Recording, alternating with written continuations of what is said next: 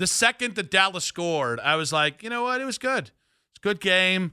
Can't be too mad. I was doing the, I was coping basically. I was coping with the thought of like, all right, this is a really deflating loss. How the hell do you come back from this? But the fact that Strus hit it, um, and by the way, Strus himself said he knew he was going to make the game-winning shot. Okay, no, you didn't. No, I no, just no. I just no, no. I don't buy it. All right, I love, I love the, I love anytime you can maybe sell a fight after the fact because it sounds cool. Of like, of course I knew it was going to go in. I'm not a chance. Here's Max. So that was good from the time you let it go? I did. Did you? Yeah, it felt good. The last five of them felt pretty good. So, in fairness, good shots do feel different leaving your hand. There, I buy the confidence of, oh, I'm pretty sure, but I buy the confidence when it's a 24 foot shot. I buy the confidence when it's a 20 foot shot. Very few times have I ever uncorked, and I'm, now I'm talking about my athletic pursuits and comparing it to Max Strus, a little different there. But uh, yes, I I think that's that's a good way to pump fans up. And here's the thing: I am happy for Max Strus because Max has been a nice player for them. He has been probably better all around as a player, but like he's a role player. You, you watch him play; he's not a guy that should be one of your. I don't even want to say five best. He's not going to be one of your four best players. So he is a role player, and it's a little different than than J.R. But I kind of think of it like J.R. Like J.R. once every two weeks needed to have a game where J.R. did something swishy, sw- some some J.R. moment where you're like, that's why you have that guy there. And so I think Max Strus needs to continue to play with that kind of confidence, whether I believe him or not. But I also think, you know, we talked about is this a good loss or not, or is this a good win? Sorry. Is it a quality win? I mean, I, I understand the idea of, well, you got to execute down the stretch better. Agreed wholeheartedly. And there is the Darius component of this, which we have to get to, which I think is becoming an even bigger conversation. But games like last night, winning those games are how you go from a 50 win team to a 55 win team. They're how you go from uh, a fourth seed to a, to a two seed if you can consistently churn those out. It could all be for naught. Tonight, if they lose to Chicago, I don't care. It's second half of back to back. You need to beat Chicago. You're the better team. You need this win more than they do because all of a sudden, the teams behind you are starting to play better basketball or they're chomping at the bit to kind of overtake you because you had your three and three, or sorry, your two and three stretch up until last night. But if you string together, you get Chicago and Detroit, and maybe you take that game on Sunday from New York and you turn this into a five game winning streak, it's the kind of thing that even if it doesn't look perfect, even if you're still struggling to get the right shots off through most of the game, even if you're still struggling, all right, one, you know, this five, we're going to play super fast.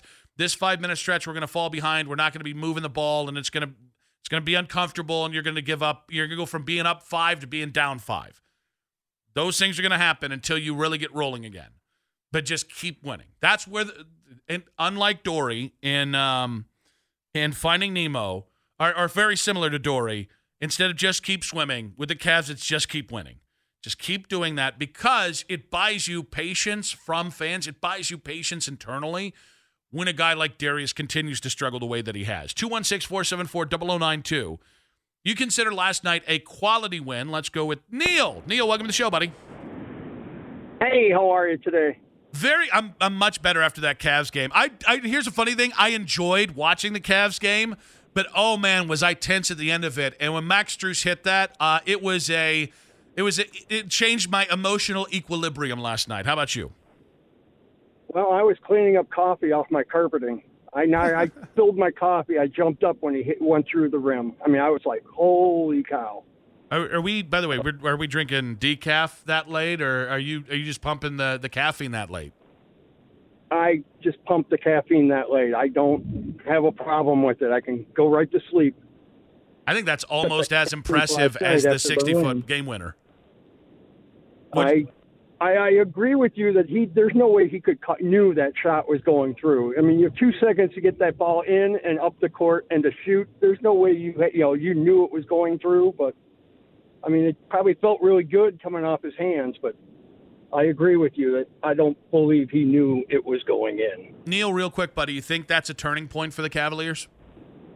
we were talking about this at work today, a guy and I, and I, I said that. I go, I think this could be the shot that, you know, in this game that showed us, uh, you know, could be the turning point because we're kind of in a little bit of a mini slump. We're losing games that we shouldn't be losing. And, you know, we're a better team than everybody like Philadelphia. We're, we're better than them right now. But I think this game is going to, we'll see tonight. I guess tonight will be the tell if they come out and like blow out Chicago or beat them by 15. But I think this was something to build, you know, momentum builder, I guess is what I want to say.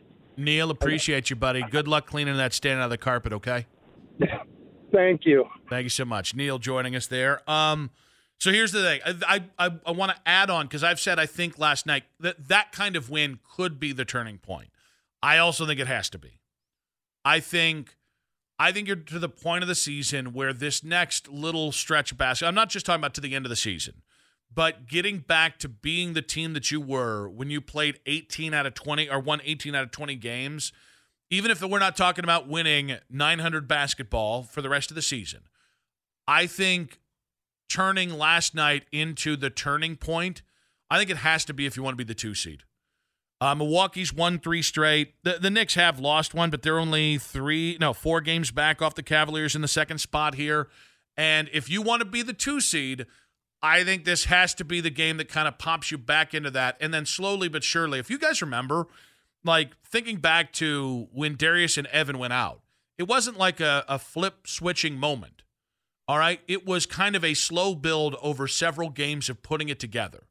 Now, one thing I think that, and I'll, I'll get more into this with Danny Cunningham later in the show.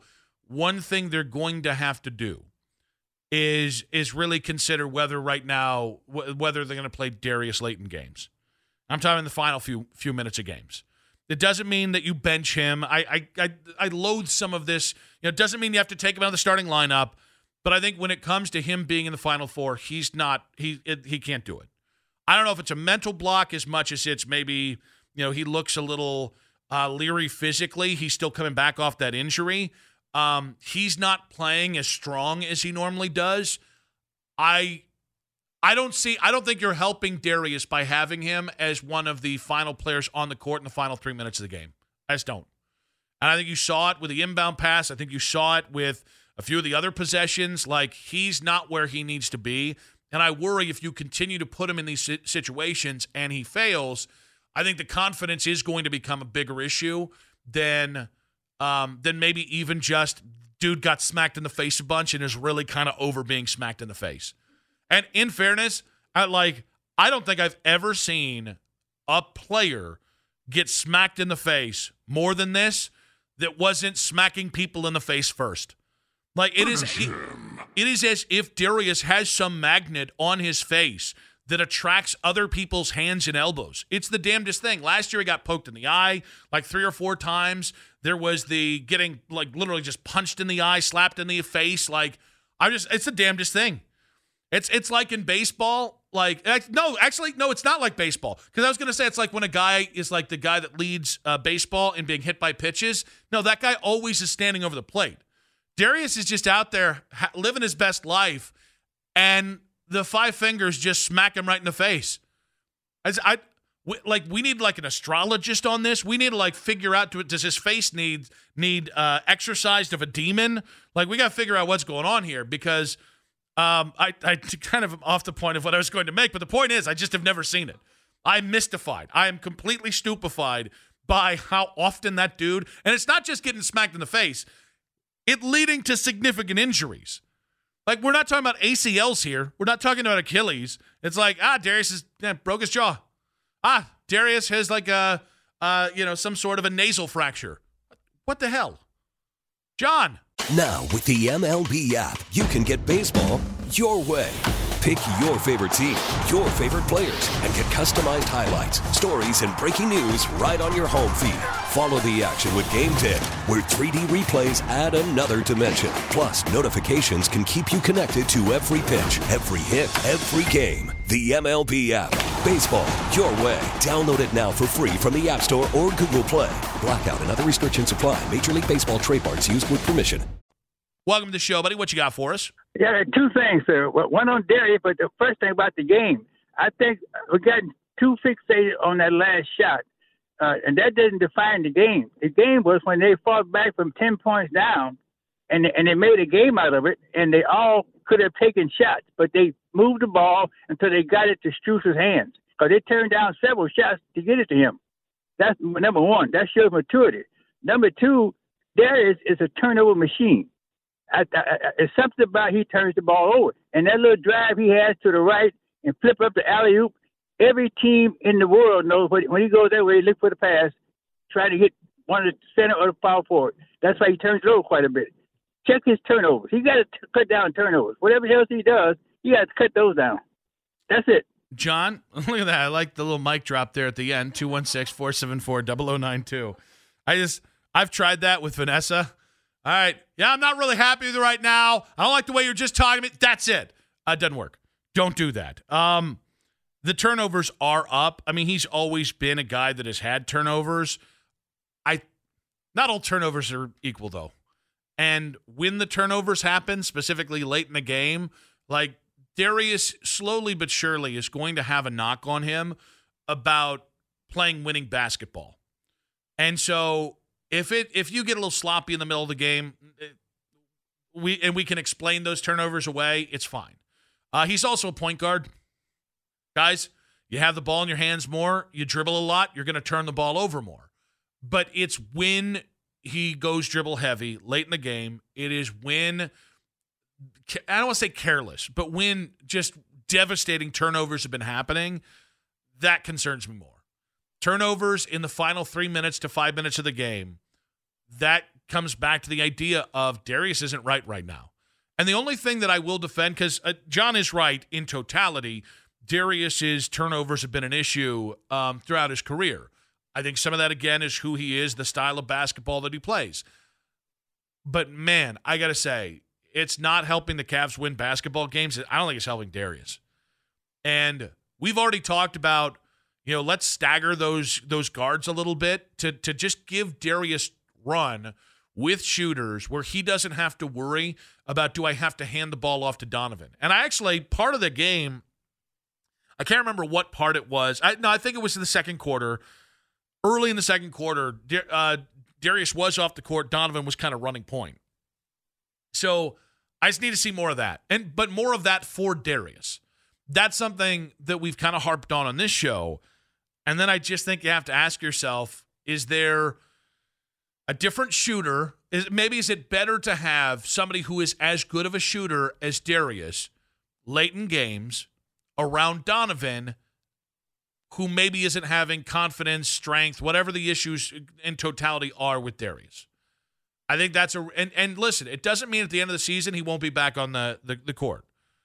But I, I you're in a absolute race for the two seed. You've got a team that has lost a lot of their mojo over the last three games, just in terms of how they've played the offensively, the three pointers, all that. That does bleed over to the defensive side of the ball for this team. We're not at oh bench Darius, no, but late in games Maybe he's not in there on games where he's clearly starting to struggle. Maybe we start to do more heavy splits between Darius and Donovan so you can give him opportunity early in the game to get that feel going. At some point, listen, JB can't be bad with out of uh, out of timeout uh, plays and or inbound plays. He can't be bad at timeout usage and have a player like Darius who's holding them back on the court in those moments. You can't. All right. This is if if JB's going to be JB, if he's not going to get better in those moments, you got to make sure everybody is confident and playing the right way and playing winning basketball late. Darius right now is not. Love the kid. I think people are making too much out of this and putting too much on it and starting to have like a, a long term. Well, this is who he is. I think it's just a bad. I think he's just in a rough spell. I think this is just a rough spell for him. But you don't have to perpetuate it with some of the decisions the Cavs have been making. Again, it was a great win last night.